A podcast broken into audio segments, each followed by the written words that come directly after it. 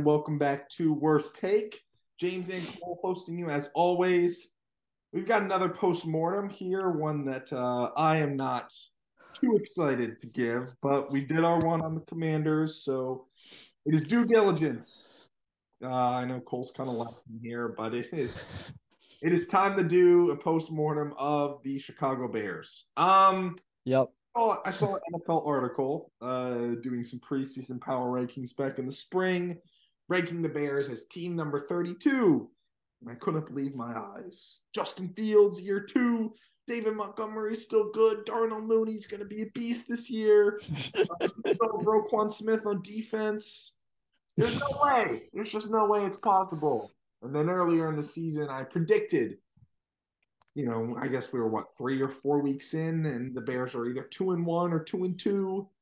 And I was like, the Bears are going to win that division. The Vikings aren't that good. The Lions are the Lions. The Packers are going to fall off a cliff. I was right about the Packers falling off a cliff, but uh, yeah, the Bears they started off three and four, and then they lost ten straight games, and now they have the number one pick. Look, um, I'm not necessarily. Uh, they have a lot of cap space. Uh, I'm I'm excited for the future, but this this 2022 campaign um, was nothing was nothing short of a disaster. Um, you Disaster. know, I, I don't know if it's a full disaster because clearly the Bears are not in a win now mindset. Um, Yet they traded for Chase Claypool. uh, they traded for Chase Claypool. Yeah, look, I would be fine if we if we finish three and fourteen. We've got the number one draft pick, which we can hopefully do something smart with. We've got a ton of cap space, but I'm not talking about the future. I'm talking a post mortem of this year. Um, I thought the Bear the Bears decided midway through the year. Ryan Poles decided we're not going to win the Super Bowl. We're going to tank this season. I, I truly believe that that's exactly what he wanted to do.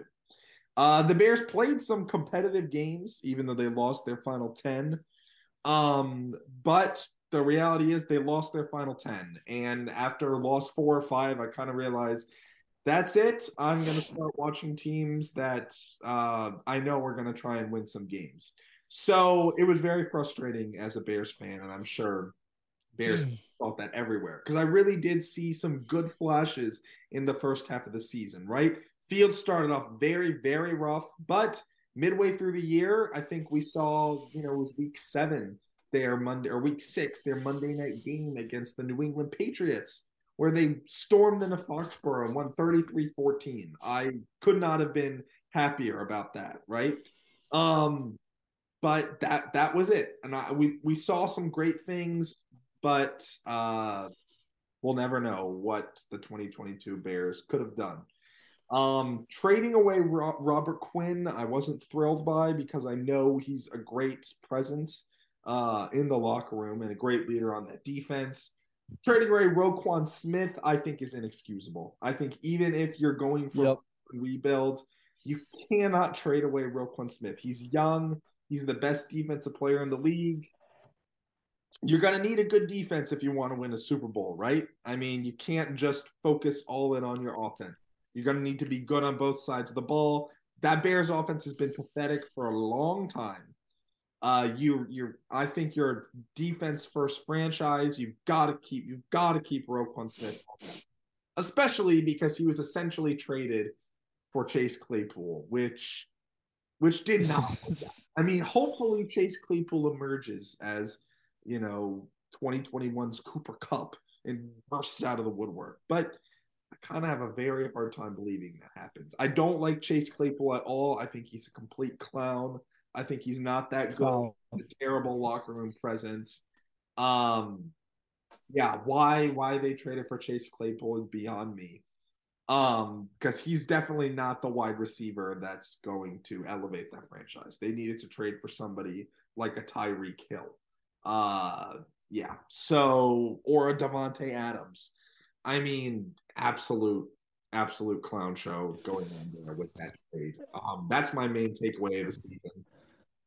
But look, and that second yeah, was and that second round pick you traded for Chase Claypool is going to be a pretty high pick. That's going to be like a you know, that's going to be a top three in the second round. Yeah. That's going to be that's a, basically a late first rounder almost. Yeah, um, and, and, you know, I think Justin Fields, you have no answers for him just yet. You know, is he the guy? Is he not the guy? We still have no idea. In my mind, he looks like a Daniel Jones almost to me. I mean, that's the Giants question, right? They always ask themselves every single year: Is Daniel Jones the guy, or is he not the guy? Is he, you know? so that's uh, that's good for the Bears, I guess. Maybe in four more years, we'll know. But um, yeah, I mean, I I'm this this is how bad your management is. I think that Ryan Pace, you guys need to bring him back just because no, it's no. I'm gonna stop you right there. Look, the, the, Ryan, you Paul, traded Roquan Smith and Chase Claypool for peanuts. You, you guys oh, traded a second oh. round pick for peanuts. Chase Claypool is a peanut. You know, you you know, all these other guys are getting Tyreek Hill, Davante. I Adams. understand. I'm sorry. I understand, but I cannot. I cannot keep hearing this. We've heard it over and over again he didn't directly trade Roquan Smith for Chase Claypool, right? He Roquan Smith got the second round pick from the Ravens, then traded that for Chase Claypool, which is still hard to believe. But look, we're not bringing back Ryan Pace. Ryan Poles has a huge opportunity in this offseason, right? He's got all the huge. Let him cook. Let him see what happens.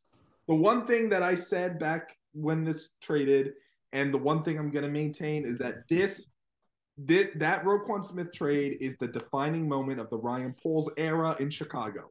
It has the potential to work out very, very well.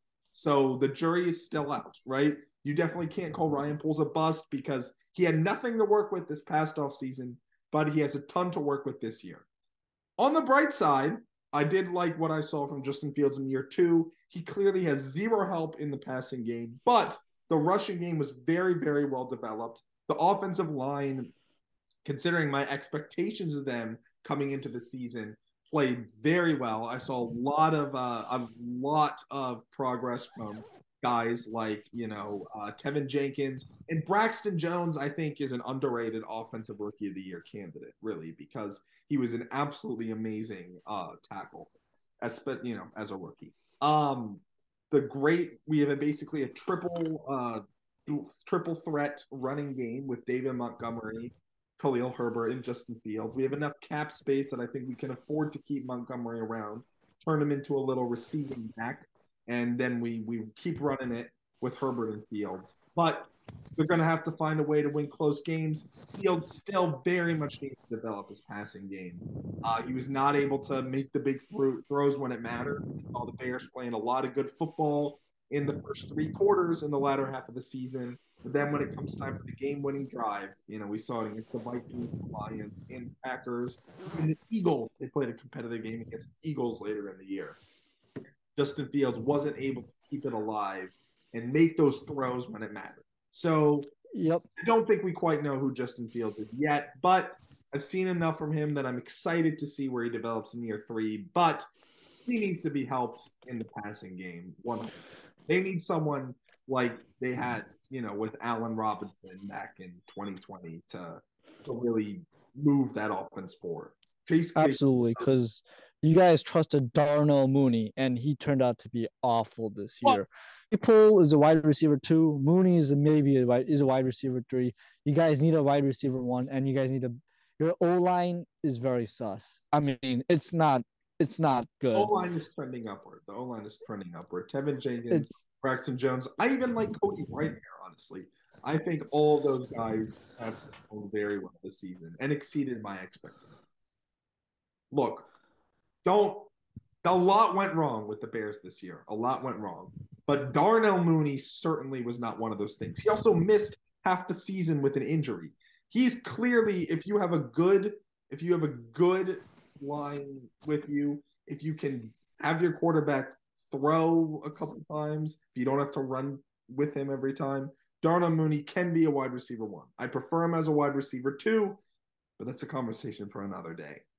I will never speak of Chase Claypool again until next year when Ryan Poles has been awful, and I think that the Bears are heading in the wrong direction.